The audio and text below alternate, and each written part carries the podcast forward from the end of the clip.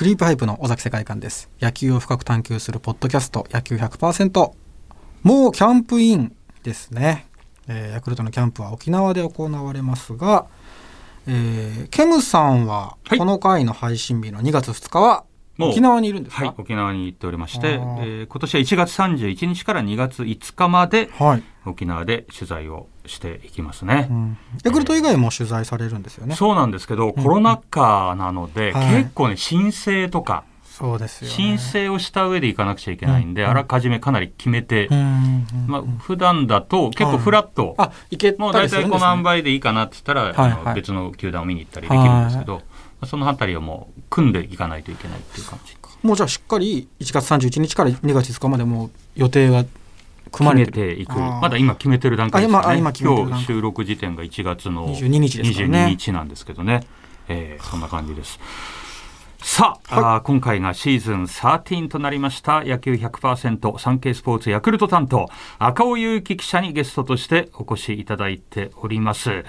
記者の方は赤尾さんね、結構長い期間、はい。ずっと沖縄での取材ということでそうですね。昨年は沖縄に1ヶ月いたので。うわーすごい、まあでもあったかいですからね。暖かいですから。はい、過ごしやすい過ごしやすい。い。や過ごしやすいのででもそれを1ヶ月はい。いたらさすがにこうボケませんか？こう 気温 寒暖差ボケしませんか？そうですね、まあ、帰ってね、はい。まあ、3月寒いじゃないですかこっち、はいだから。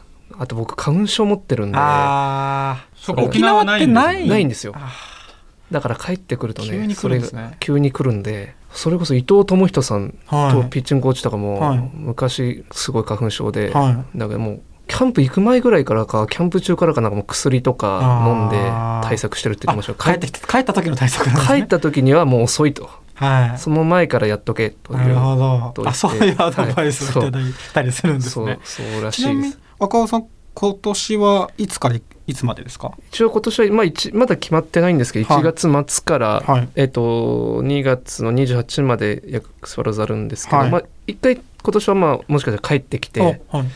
えーまた行くっていう、まああ、東京で、えっと休みの期間を作るっていうこともおー。担当記者は結構あるんです言っていいのかどうかわかりませんが、はい。プライベートで言うと、はい。1月に第,、はい。第2子があはい。生まれたばかりだす。みません私事で恐あ縮去年あか。去年生まれたんあですか？ね今年。今年のあ生まれたばかりですねはい。はいあ。はいはいはい。そういうこともあってはい。はい、奥さんも大変ですからね、はい、そうですね。そうか。そうですね。1ヶ月旦那がいないっていう、ははい。生まれたばかりでってことですもんね。そうですね。あはい。ー何日ぐらい休めるんですか？その期間は。そうですね。まあ人によりますけどまあ5日とかそのぐらいですかね帰って、えっと、休んだりしますね。はい。ということで今回はですね赤尾さんとですね、はい。えーそういう記者の方の日常を聞いていきたいということで、はい。シーズン13第2回のテーマはこちら。野球記者の一日って一体どうなってるの？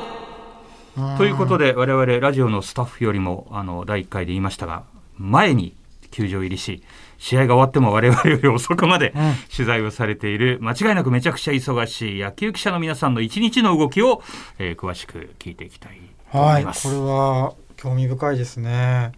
これ試合がある日になるとはい、大体朝は何時に起きるんですか？これはナイターとデーゲームも下がりますもね。そうんですね。結構若手の頃ってはいそれこそ前回のその巨人も担当ジャイアンツも担当してたってことは言いましたけども、まあコロナ禍以前とかだとまず若手記者は二軍施設に行きます。あ朝。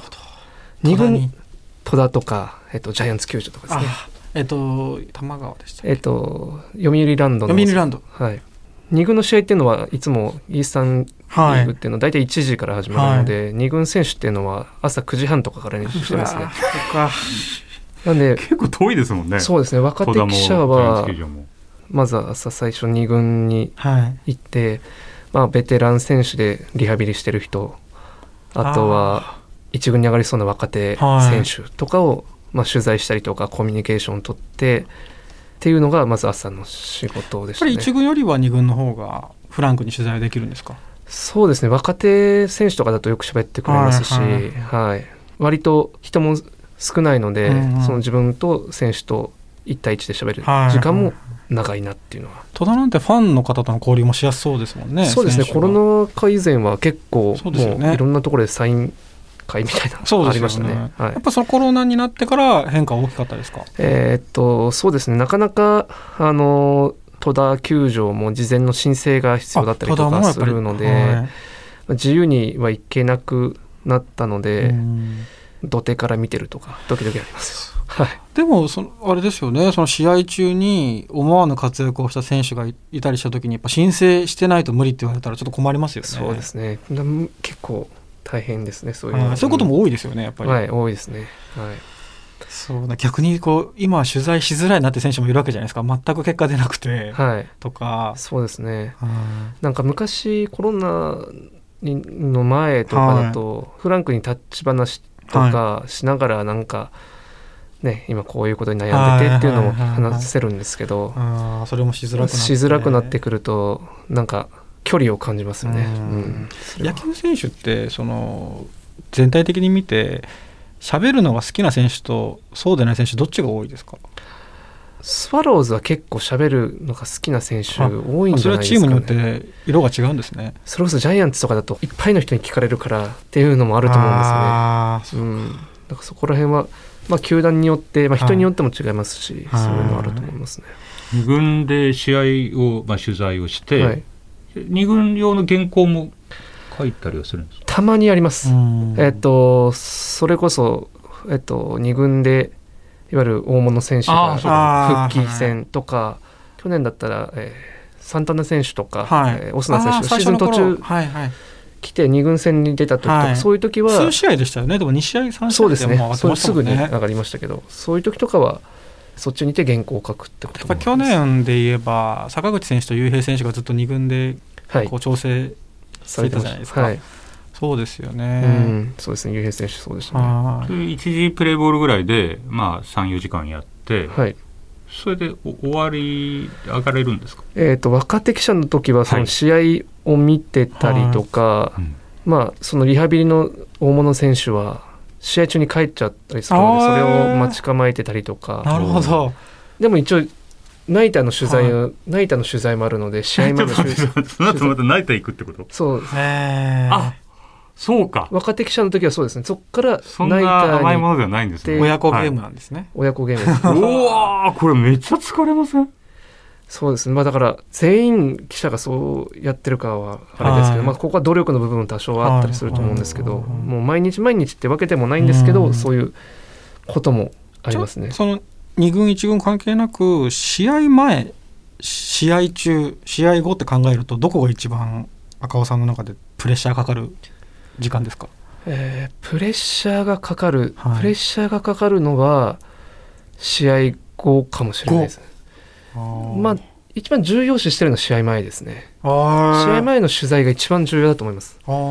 それはどどういう差があるんですか？試合前と試合後でいうと。試合後は結構そのいわゆる生の声というかそのはい。やってのことを聞くことが多いんですけども、はい。やっぱり僕らっていうのは、えー、と試合が終わってからもう10時間後ぐらいに新聞が出るのあで結果というよりも、まあ、この人がなんでこの結果を出せたのか。掘り下げるってことですねなんでそれを取材するのが試合前なんですよね。確かに試合中っていうのはもう知ってることではありますもんね。そうですね。もう起きた出来事そのままだから、はそうですね。そうか試合前にしっかり種をまいておいて、うんうんそれ咲いた花をこうじゃあどう取るかですよね。そうですね。切り取るか、若手の頃は早朝に起きて、は遠いあのイースタンの球場行って9時過ぎぐらいに行って、うん。試合取材して、うん。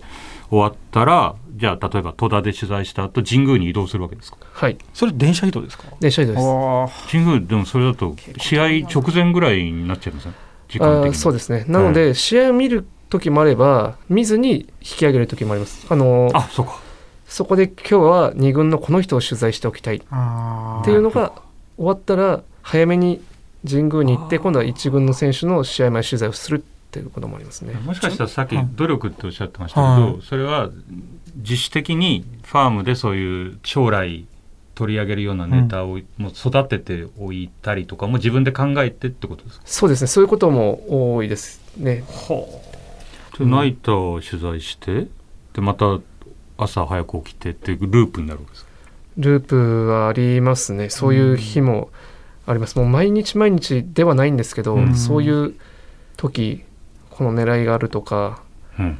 この人ここで上がってきそうだとか、はいうん、そういうそこでもやっぱりコーチに聞いたりもした方が良さそうですよね。あよいいですよね。そうですねコーチとか、まあ、いろいろ関係者ととか、はい。まあ、そういうのが、まあ、ちょっと裏の取材というかそうですよね。うんやっぱ全然違いますよね。その、うん単純に2軍の成績をこうみ結構チェックするんですけどあめちゃくちゃ打ってるなとかこう見ていてもそんなに打ってない打率2割台の選手が1軍に上がってきたりするのを見ると、あ何かあるんだろうなって思うんですよね。そうですね、うん。うん。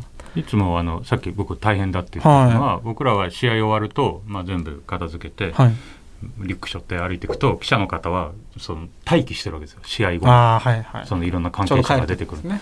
で赤尾さんとかにはい「すいませんお先失礼します」って僕が帰るんですけど。どどこですか？あの入り口のあのいろんな球場によってあのクラブハウス神宮の場合はい。は多いですけど、まあ、コロナ禍でまた違うのかうん。ないろいろあるんですけど、うん。何時間ぐらい試合後残ってんのかなと。あと今コロナになって、えっと各球場で何時間以内に出てくださいってところもあるんですけど、はい。まあ大体9時半とかに試合が終わったとしたら帰るのがまあ11時とか球場での11時とか、まあ、締め切りもあるので一応で書いたらそうですね。大体いつも自宅に着くの11時半とか12時ぐらいとかそういう感あじですかね、はい、会社にはさすがに戻らないですか？試合後は。行く時もあります。特にあ優勝決まった日の原稿とかはやっぱりすぐゲラで見たいので、そういう時はーゲラはやっぱり会社に行かないと出てこないんですね。一応パソコンで見られるんですけど、はい。何か変更したい時がある時にあデスクにすぐ言えるようにそういう時は会社に行ったりとかしますね。体力ないとやっぱ体力、ん。あその体力だけじゃないですよね。やっぱその、うん。書かなきゃいけないからそのまた別のプレッシャーにも耐えられるはい。し体力もあって。その取材する自分とうん。多分それをまた書いていく、アウトプットしていく自分が、そうか。文章力もね。そうですよね。必要ですすごい大変です。難しい。本当にこれは大変ですね。うん。休みの日はちなみに何されてるんですか、先ほどちょっとあのは子供の話もありましたけど、はい。まあ、最近は家族で過ごすことが多いですかね。やっぱりうん。休みの日は。でも昨年のその優勝の時とかはは休みの日もなんか原稿を書いてたりしましたね。やっいぱりあまあ、ありがたいことに忙しくしてたので、はいうんうん。そういう時に休みってなってる日でもやっぱり取材が入ってきたりとかそういうのあったんで。あと休みの日そうですねはもう子供と遊ぶーことがうん。多いですね最近は。一番ゆっくりできるのは1年でいうと何月になるんですか？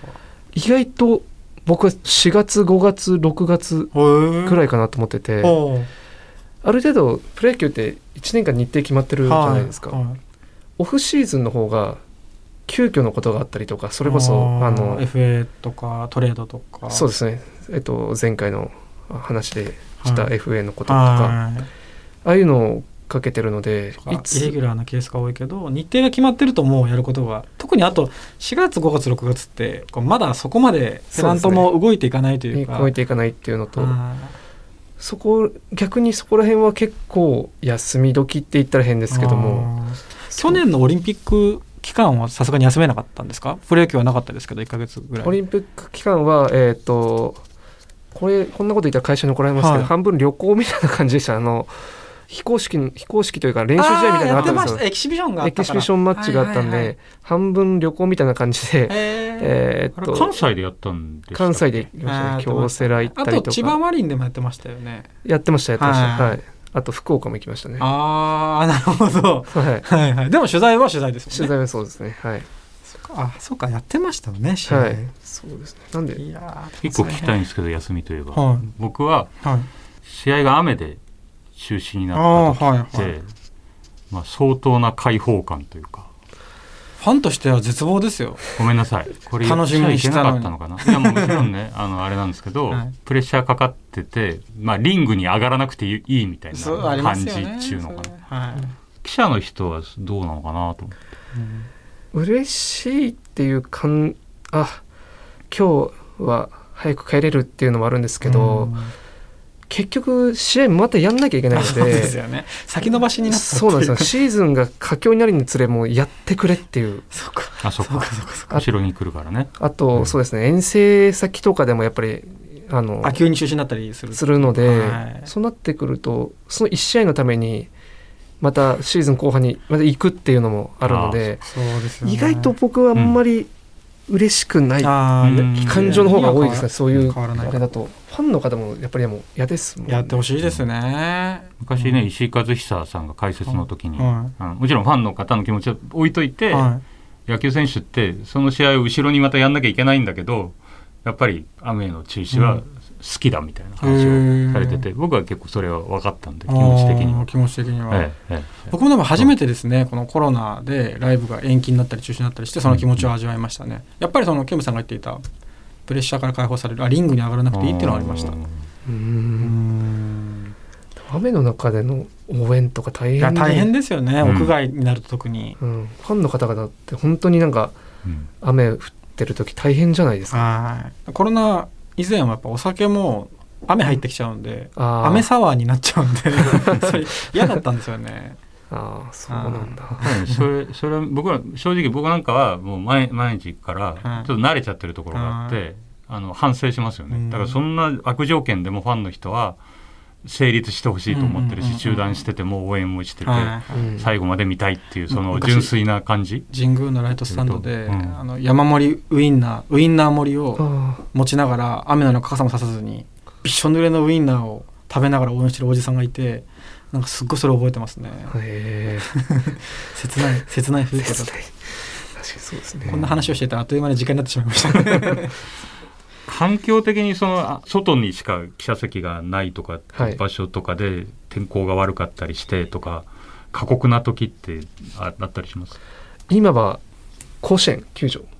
甲子園球場は、えっと、スタンドにあるのであの選抜甲子園に取材する人とかすごい寒いって言いますね。ああの3月ぐらいなんで選手も寒そうにしてるじゃないですか、うんうん。あそこは寒いっていうのと確かに甲子園行く時はちょっと寒かなと思ったら、外ですもんね、はい。記者席が、うん、防寒してたりとか、うんうんうん。夏も暑いんで夏は暑いですね。コアブックがちょっとベタベタになるっていうのがありますね。まあなんかそれも一つ醍醐味かなっていうのもあるんですけどね、はい、いやー今回も興味深いお話を伺いました、えーということで、えー次回はですね、ヤクルトが日本一に輝いた、まあ、そのあたりの、えー記者の方赤尾さんがどういうふうに動いていたのかというあたりも聞いていきたいと思っておりますので次回もよろしくお願いします。はい、よろしくお願いします。クリーパイプ尾崎世界観の野球100%エンディングのお時間です。えーさて、えー前回 も告知をしましたが、告知ですからもう告知なんだからもはい。現在プロ野球のキャンプが行われておりますが今年は、えーショーアップナイターはいつでもみんなのプロ野球をキャッチにお送りうします。ええーショーアップナイターの公式ツイッターでは毎日キャンプの最新情報、えープロ野球ファンが楽しめる企画をお届けしておりますのでぜひそちらも。ツイッターをあの球場で打つのが僕は苦手でーはいはい。ハッシュタグとかはい。こケムさん、あはい。5時とか逆にしてみたらいいいいと思いますよこうあえて。うという間にして聞きます。打った瞬間あやべえ可愛いじゃゃないですかそのケムさんがめちゃくちゃ5時だらけのツイートしてて。でもあれ誰が打ってるかわからない。あそうかそうで全体の全体ショープナイター全体の責任になっちゃいます。あの誤変換ってよくあるじゃないですか、はい。あれがまた球場だとピカピカ光ってるんで画面がよく見えないんですよ。あでもうわーっつって打って見た瞬間、あ間違ってたってすぐ消すんだけど、はい。まああっという間に言われてますから、あ違うっつって 結構プレッシャーです。はい。そのツイッターもぜひショーアップナイターのツイッターみんな頑張ってます。みんな見てくださいえーチェックなさってください。ーはい。ということでクリープハイプ尾崎世界観と。日本放送の煙山光則でした